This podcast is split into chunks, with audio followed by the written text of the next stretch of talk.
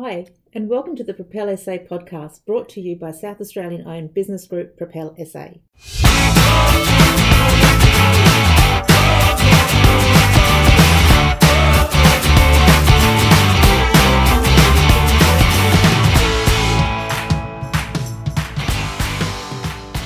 Propel SA podcast will be sharing with you great South Australian stories where we will be chatting to South Aussie business owners about their experiences working in and owning a business in South Australia. My name is Marian Azamas and I'm the chair of the board of Propel SA. And my name's Laura Moore and I'll be your host. Each month, our team will be bringing you great South Australian stories from our members. Welcome, everybody, to the next episode of sharing great South Australian stories with Propel SA members. And today we're joined by Nathan Schwartz, Director of Black Box Accounting. Hi, Nathan, how are you? Yeah, great. Uh, Laura and yourself? Good, thank you. Very good. Now, you are the director of Black Box Accounting and a Propel SA member, um, but your business perplexes me somewhat because you are a forensic accountant. Can you please let us know a little bit more about what forensic accounting is? Sure. Yeah. Look, look forensic accounting. It's a, a I guess a niche a niche field sort of carved out from from general accounting. It's it's pretty broad. It's a broad field. I suppose the, the through line with forensic accounting is it generally involves some form of investigative accounting engagement. So, whereas you know conventional accounting will usually involve some sort of ongoing relationship with your tax accountant or business advisor, usually forensic accounting is that role can be very specific. So, more most commonly, it's um, it can be involved in expert witness engagement in court. So to give you a current example, I'm currently engaged as a uh, expert accounting witness in a dispute between two contractors who were um, involved with the NBN rollout. So there's a dispute over um, an alleged shortfall in invoice payments. So my role there is to undertake a forensic account- accounting review of the invoicing practices and ultimately report to the court. So there's an independence element to it. It's about bringing mm. somebody independent in to whether it's review accounts or value a business or just perform some sort of discrete investigation and then report back to um, the stakeholders. So sometimes that's just be a, specific client, um, or as I said before, it can be to the court if they want an independent uh, expert report. So that's that's forensic accounting in a, in a nutshell. Uh, what and really the type of engagements can be very very broad, not just contractual disputes. It can be uh, been asked to quote on an investigation into employee fraud, uh, so it's any, anytime you want someone to pick through accounts and pull out some numbers, basically. Wow, yeah, fascinating. It's an interesting Look, it's an interesting, it's an interesting field. Uh, it sort of dovetails into the other aspect aspect of my practice, which is insolvency. So uh, predominantly uh, liquidations and corporate insolvency. There's a strong forensic accounting element to that because on any insolvency engagement, there's a uh, one component of that is to investigate the affairs of the insolvent company, and that sort of involves looking through its history and financials and uh, any material transactions. So in that respect, that's also a forensic accounting engagement. It's just a it's a different set of circumstances, so that the two tend to to go hand in hand. Mm, yeah, fascinating. How did you get into this? How did you you know focus on this specialty? Well, by accident, if, if I'm honest, and I think that if you ask a lot of people in my profession how they ended up doing insolvency forensics. It, that's the most common answer. It is by accident. Uh, I I studied. I did a common law double uh, at uni, and with every intention of being a, a solicitor, and I, I, was for a very short uh, amount of time. Uh, I think maybe I get done sort of six or nine months of work uh, as a as a lawyer, and, and already had the sense that that wasn't what I wanted to do.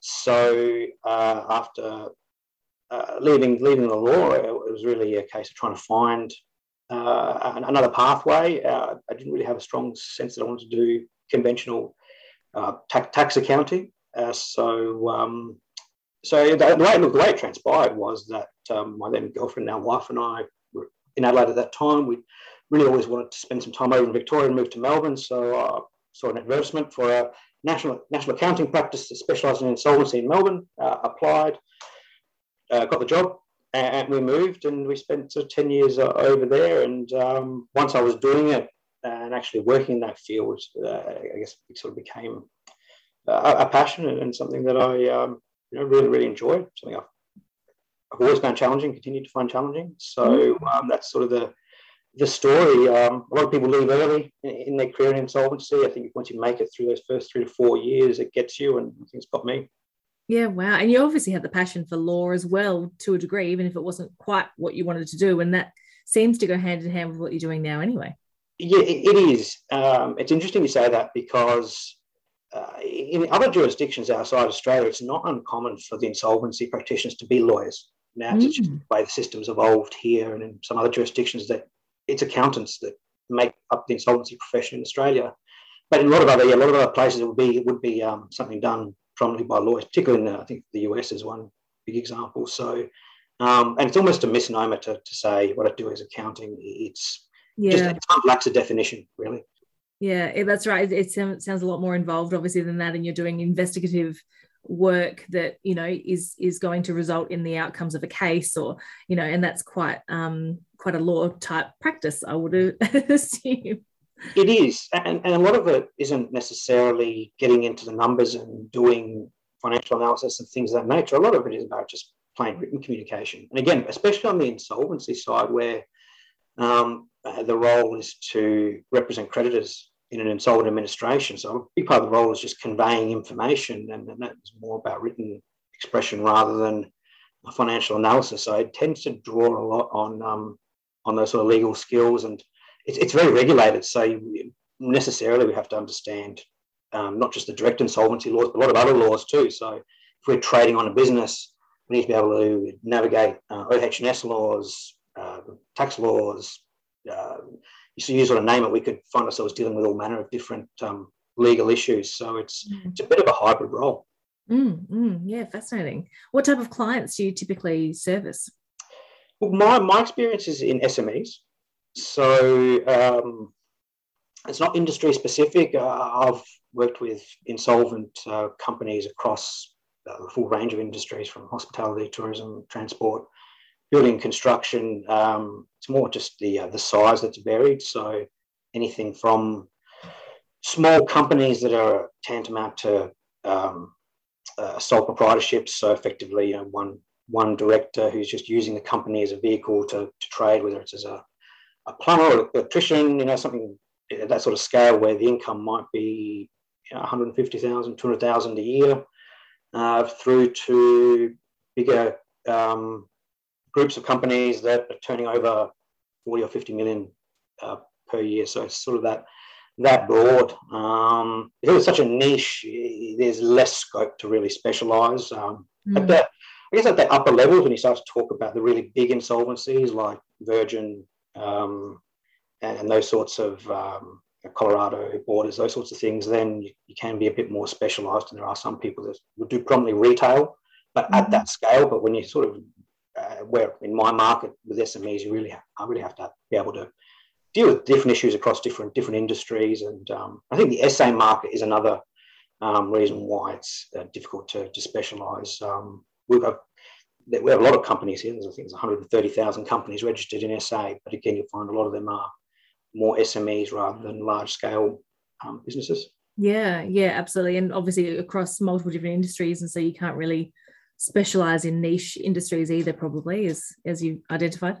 Yeah, it, it's really difficult. And I think um, yeah, statistically, on average, I think 0.3 of a percent of companies will, will enter liquidation or some form of insolvency administration over the course of any um, year. It's a very small, small number. So, uh, yeah, it's almost a needle in a haystack type situation. So you don't really know what's going to come through the door. Um, yeah. In the last 18 months, basically, virtually nothing's come through the door on the insolvency side. It's been very, very quiet since the pandemic started. So um, it's good, surely bad for business, good for businesses. overall, it is. I, I think the uh, the government's clear intention was to maintain liquidity in the economy and keep businesses going throughout um, these lockdowns. And I think that's a totally sensible uh, approach. Uh, it's, it'll be interesting to see how what happens when we come out of it. I, I think the uh, the issue is going to be that there will be to some degree a backlog of insolvencies, and uh, that might there might be a, a, spike, but that might not necessarily be a direct result of the pandemic. It might just mm. be hmm. that things like JobKeeper kept yeah kept businesses afloat that might otherwise have entered liquidation. So I think I think we'll see a spike. It's just people will then be asking, is this just natural attrition or is this something broader that's come about by what about by COVID? You know, is this a lasting change to say tourism or, or hospitality? And we're just we're just not going to know that for I think another couple of years until we see what the post COVID zero policy looks like, which is all over the media at the moment anyway. Mm, yeah, I have heard that actually that there's been theories that you know potentially the government solutions at the moment are going to band aid the problems that businesses have had, and they will end up in that situation regardless of government support. I think I think there would definitely be businesses that are in that that situation. Uh, obviously, JobKeeper had a very profound effect on liquidity of small businesses. Yeah, essentially had the government paying wages liabilities, which mm. is um, again critical relief, but it doesn't necessarily create a clear picture for how that business is going. And and again, you just don't know where, how industries are going to be affected um, post post pandemic, um, and uh, the nature of the way we're doing business is, is changing. Um, there's more of a acceptance of remote working arrangements, and then you have to ask, well, how's that going to affect in inner city commercial rents and things like that? So just yeah, there's a lot of question marks, and, uh, and I think that um, there'll necessarily be a role for me, um, but you know, I don't sort of sit there and rub my hands together because the nature of what I do, I'm there to support uh, business as best I can. And if I'm needed in a formal capacity, well, you know, I'm, I'm available to to do that. So mm-hmm. excellent without disclosing the client, obviously, what is the most interesting case of liquidation that you've had to deal with? Yeah, look, I um, there was a liquidation relatively early in my career, and when I was working in Melbourne, obviously with my previous employer, it was a special purpose company that was set up to acquire the performance rights to a musical and run the musical, uh, which which it did. Unfortunately, um, unsuccessfully, the the issues it had was uh, it wasn't wasn't able to get a venue in sort of the more premier location in Melbourne. So you know, sort of top of Collins Street, for if you're familiar with with the way that's set up. Yeah. Instead, they um, they they hosted the uh, performances in a circus tent in Docklands. Which again, if you're sort of familiar with the way that cities evolve, Docklands it tends to be very quiet it doesn't get a lot of through traffic because there's really nowhere to go. So, um, so instead of having banners and you know, ad, you know live advertisements for this musical, it was really tucked away. So it just didn't get didn't get the attention. So the uh, the directors brought us in toward the end of the season, and we ran the numbers, and we ended up finishing the show. So uh, we continued to. Uh, it was only a brief period, but so we so essentially we ran a musical for, wow. for a short time. Yeah, which is really unusual. We've never had anything like that since. Um, and that doesn't, that doesn't represent the majority of cases, but yeah, that was really, really un, unusual. Um, and sort just a whole bunch of strange issues like uh, how to coordinate the um, sort of tear down of the, the site. I think the, the technical term they use is bumping out. Yep, yep. Tear down and do all that. So, because we're on, we're at risk. So when we're appointed, uh, and I wasn't, I didn't take that appointment, and that was my employers at the time. But um, when we take over a company, we're in charge. The directors are effectively sidelined, and all the risk, you name it, whether it's for OH&S or for people on site, for um, uh, patrons and all that, well, we, we basically accept full responsibility and liability for, for what goes on. So um, trying to organise just a bump out alone was a logistical uh, nightmare and had all manner of different sort of legal issues, cost issues. Um, and yeah, it really that, that job really threw up a whole lot of you know interesting uh, scenarios. We um, we had one we had one instance where a um, lighting board uh, was removed in um, quite suspicious circumstances, and we ended up having a, a bit of a uh, dispute with the the owner who'd rented it to the company, and ended up having to pay an amount of money to, to get the lighting board back. Oh wow! yeah, and that happened uh, it happened on a Friday, and I can still distinctly recall arguing with that um, that individual sort of at six o'clock on Friday night, trying to get this lighting board back because um, uh, again, this, is an industry issue. Um, all the money we were going to get was going to be on weekend trade, so you know, that's obviously unique to things like hospitality and entertainment. So not having a lighting board, for instance, which is obviously a critical piece of equipment when it comes to like lighting cues in the show, Um, not having that would have really compromised our options and actually would have really undermined the whole the whole job. So, mm. um, and that's representative of some of the little issues that can arise on any job um, because yeah. you're dealing with people. Yeah, this is to no fault of the the um, the supplier in that case. Obviously, um, anyone involved with an insolvency is exposed to loss, and you can't blame people for wanting to take steps to protect their position. Mm, yeah, of course. It sounds sounds very interesting. I'm assuming you probably don't want to be part of too many more musicals or events. Oh, look, yeah, I mean, I, I, thankfully it doesn't happen very often, but yeah, no, it's, they're not easy things to, uh, to manage. I wouldn't want to turn one around. I don't mind running one for a few weeks, but I wouldn't want to, to yeah, it's so specialized. You just got to know the ins and outs of the industry, and um, yeah. yeah, we managed to get by, which was good. It must be so challenging dealing with the business owner and obviously the stress that they are feeling during liquidation, and then also the businesses that are around the fringe of that. How do you manage the complexities with the people's stress levels? Yeah, that's a really, really good question. Uh, and uh, that's a, part of insolvency that often gets gets overlooked or not necessarily fully appreciated because there is a very human element to especially SME insolvency. Again, when you get to like a Virgin type level where you've got an independent board of directors and however many thousands of shareholders, that's got its own But when you're talking about SMEs where the director is also the shareholder and personal, yeah. It is what it is. It is very, very personal. And there is certainly um, a lot of uh, stress in, involved. And um, so how do you how do you manage that? Well, the great difficulty is in insolvency. If I'm a liquidator of a company, I strictly speaking, represent the creditors. So you can have this situation where a director can initiate a liquidation, but my role then is still independent. And that can also be a cause of angst because there is an expectation sometimes in the director that, well, I appointed you, so you act for me.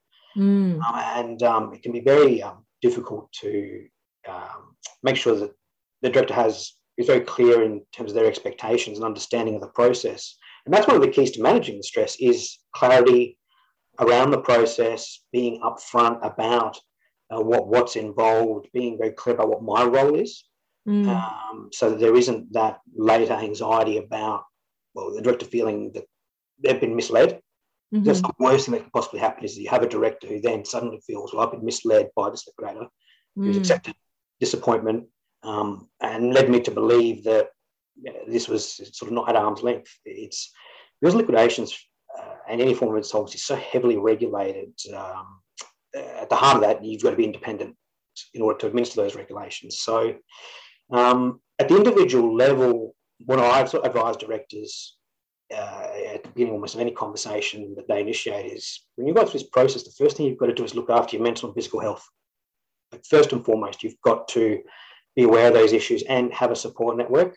Yeah. So I encourage a director to continue to retain their accountant as part of the process. If they've got a lawyer, keep them as part of the process, which can be hard because there isn't always a lot of money floating around. Um, I must admit, most lawyers, accountants, other professional services are really good with clients. They're insolvent and they will continue to support them.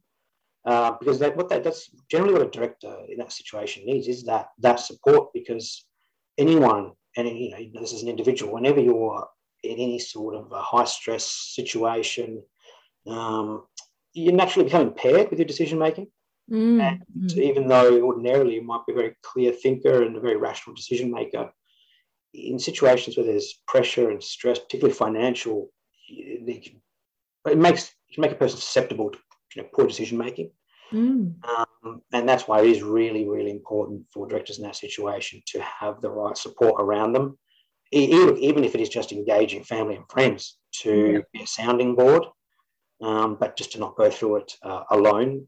And um, and it also helps them in the sense that when they're dealing with me, then they can challenge me because I, I, you know, their role. Obviously, there's a director, even though their powers are suspended, they've still got a stake in the liquidation. They may well be a creditor. They often are, and, and they, you know, it is helpful to have someone to support them so they can challenge what I'm doing on the job and make sure I'm still accountable. So, um, yeah, I think the cases where directors go on their own, I, I find it tends to have worse worse outcomes. Um, and um, I guess the point I'd make too is there's greater recognition of the impact of insolvency on mental health than there has been previously. And I know there's programs being offered by Beyond Blue, and I think there might be some other services available to support small business owners.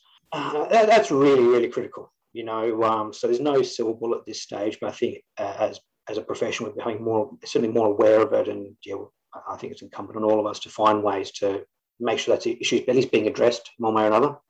Yeah, absolutely. And I think, you know, it's a, it's a really good point because it's not, um, you know, people often go into business in a niche or in an industry that they are passionate about and that they have expertise in. It doesn't necessarily mean that they are experts in running or managing a business.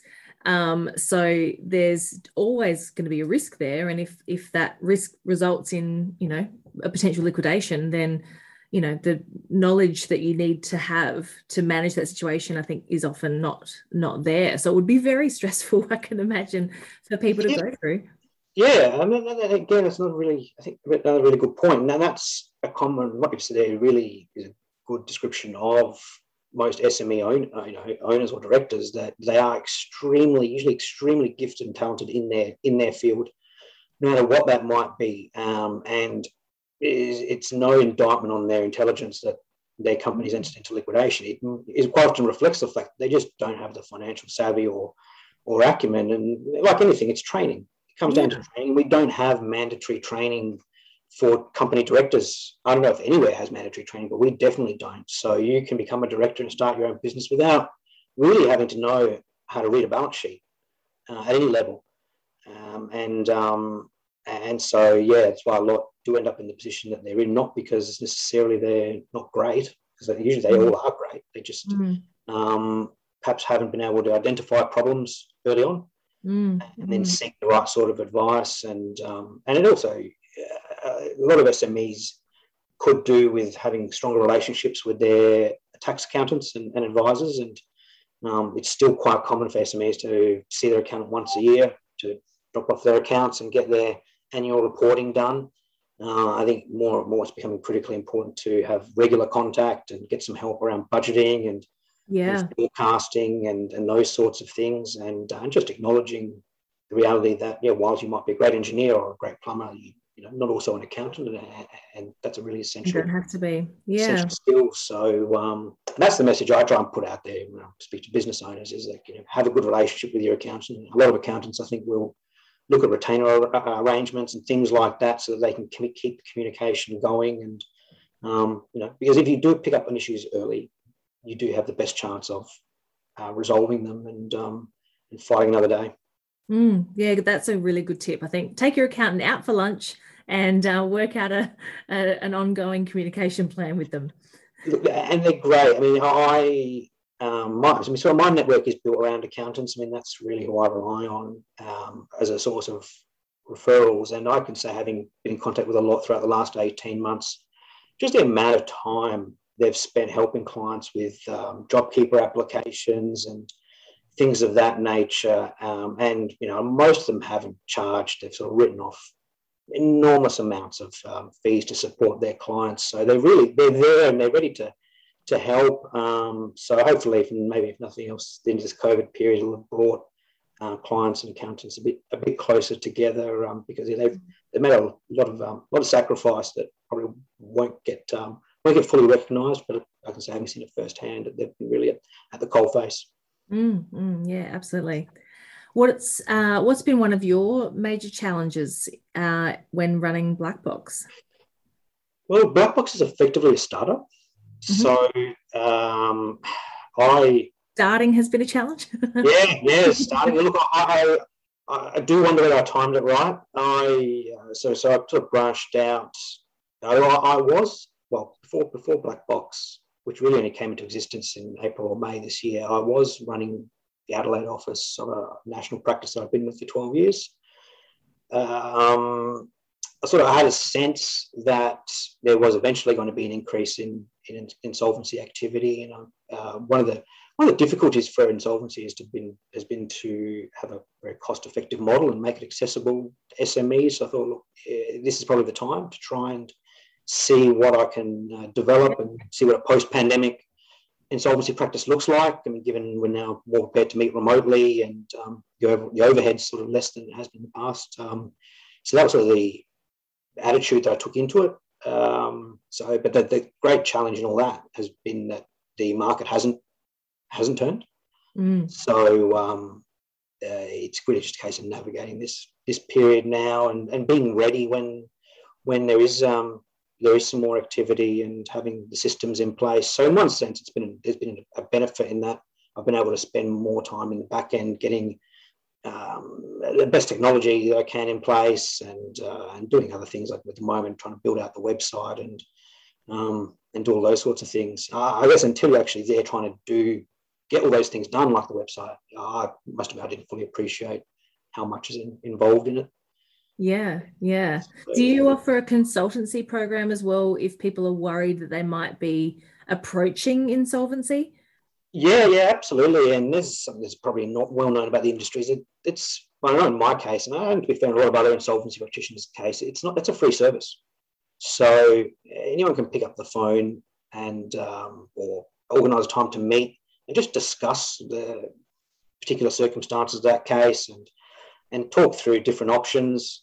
Uh, for, and there's no obligation at that point to, to do anything anything further. It's just giving the particular business owner and their accountant hopefully some just some additional information about what what's what they can do in terms of formal insolvency if they if they need it, and um, that's confidential. And um, and in a lot of cases too, those conversations don't translate into an actual appointment. It usually just gives you know the business owner a bit more perspective, and they can go make some some better choices or different choices, hopefully.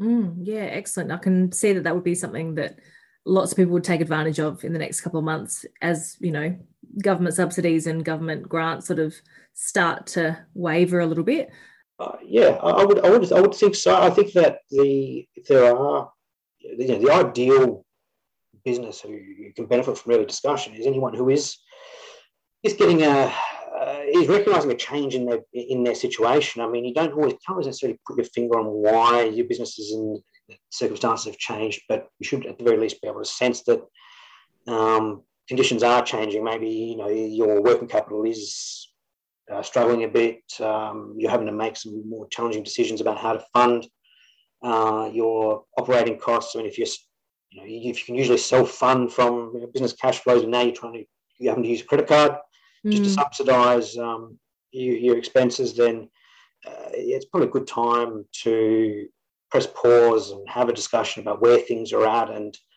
uh, what um, what might be required to go from the current predicament back to where the business was, or have a realistic assessment and say, well, maybe things have changed. You're not going to get back to where you were. Mm. So what can you do? You know, mm. what, can you change in your business at this point in time? Whether it's um, renegotiating your lease, or maybe uh, you got too many employees. I mean, it is if you act early, you can make those tough decisions. Yeah uh, if you get to a point where your suppliers and I'll put you on COD or the ATO is pursuing you for uh, unpaid taxes, uh, you, are not paying paying employee super. At that point, you have fewer options, and um, and your prospects of failure do increase significantly. So, not to say it's still not worth having the discussion because it, it, most certainly is worth having a discussion at any point. But the uh, the earlier you you do it, the um, certainly the better the outcome usually. Mm, yeah, excellent. That's great advice. Great advice. What's the most rewarding part, Nathan, of your job and your work and, and what you do? Um, it looks the little things. There's so much negativity in, in what I do, realistically. And yeah, I'm, I'm very realistic in the sense that most people aren't glad to see me in a professional setting. And that, why would you be, let's be honest? But uh, it, it's it, it's just the, the you know, little uh, positive interactions that you have with people on a file. It might not be the file overall, like most liquidations don't end up with a dividend. There's no money going back to creditors, uh, which is obviously a negative outcome. But you know, you might just be able to have a positive impact on a particular creditor. They, they may just want um, some clarity, and understanding, and by being able to give them give them that, you know, you've set them on a path to deal with their own predicament. And so you've got to look for those little wins. Mm. Um, and sometimes they are really little, but um, but I think that's overall the most um, rewarding part. Now, look, if you can turn around a business or you can get a great business sale, don't get me wrong, that's fantastic. But um, you know, that's you can't always bank on those things happening because of nature of what insolvency is. So I just tend to look at how I can positively influence each interaction that I have, and more often than not, you know, there's something in there's something in that. Um, and then and, and, every now and again we do get thanked for what we do, and uh, again, that's not a lot, but um, it is it is sort of a sense that uh, yeah, you've, you've, accomplished something, and, again, it's usually because you've given anyone um, a positive financial return or anything like that. Quite often, it's just because you've given someone certainty and mm. they didn't have it, or you've shone a light into something that they couldn't see, mm. and there's a genuine appreciation, or you just uh, just give someone frank, honest advice, even if it is bad. Yeah, um, yeah, honesty is is probably very valued at that stage. It's very surprising how welcome that can be, you know, mm. and how much comfort that can actually give people because mm. it takes away that fear. Yeah, yeah. So yeah, I suppose that that's probably overall what's what what's rewarding in, in what I do. And what about the most rewarding part of running your own business? Well, I mean, I haven't done been doing it very long, to be honest. So um, I'm sure it's going to be an evolving um, uh, answer. But look, I guess at this stage, it's been the opportunity to, to take my I guess, philosophical perspective on insolvency and know that I can integrate that into my firm and I can um, make it a value-driven practice, uh, mm. and uh, it can be sort of crafted in, in that image. Uh, I think that's that's. I guess it's. I won't say it's not rewarding yet, but I guess I would say the most exciting part at this point is, mm. knowing that yeah, it can be a, a firm that follows my my principles and hopefully that translates to, to success. But at the very least, it's um, like I, think, I suppose any business owner will say it's the best reward of being able to do it in your own terms. Yeah, absolutely. Oh, great. Well, Nathan, it's been so lovely chatting to you and finding out more about your company, Black Box. Um, we'll put your website details on our uh, podcast summary. And thank you so much for joining us on the Propel SA podcast. Yeah, thank you for having me.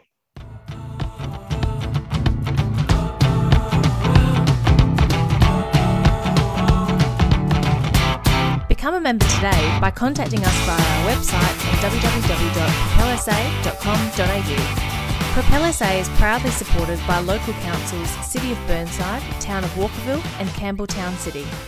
And please hit subscribe on your favourite podcast player so that you don't miss our next episode. Thanks for joining us.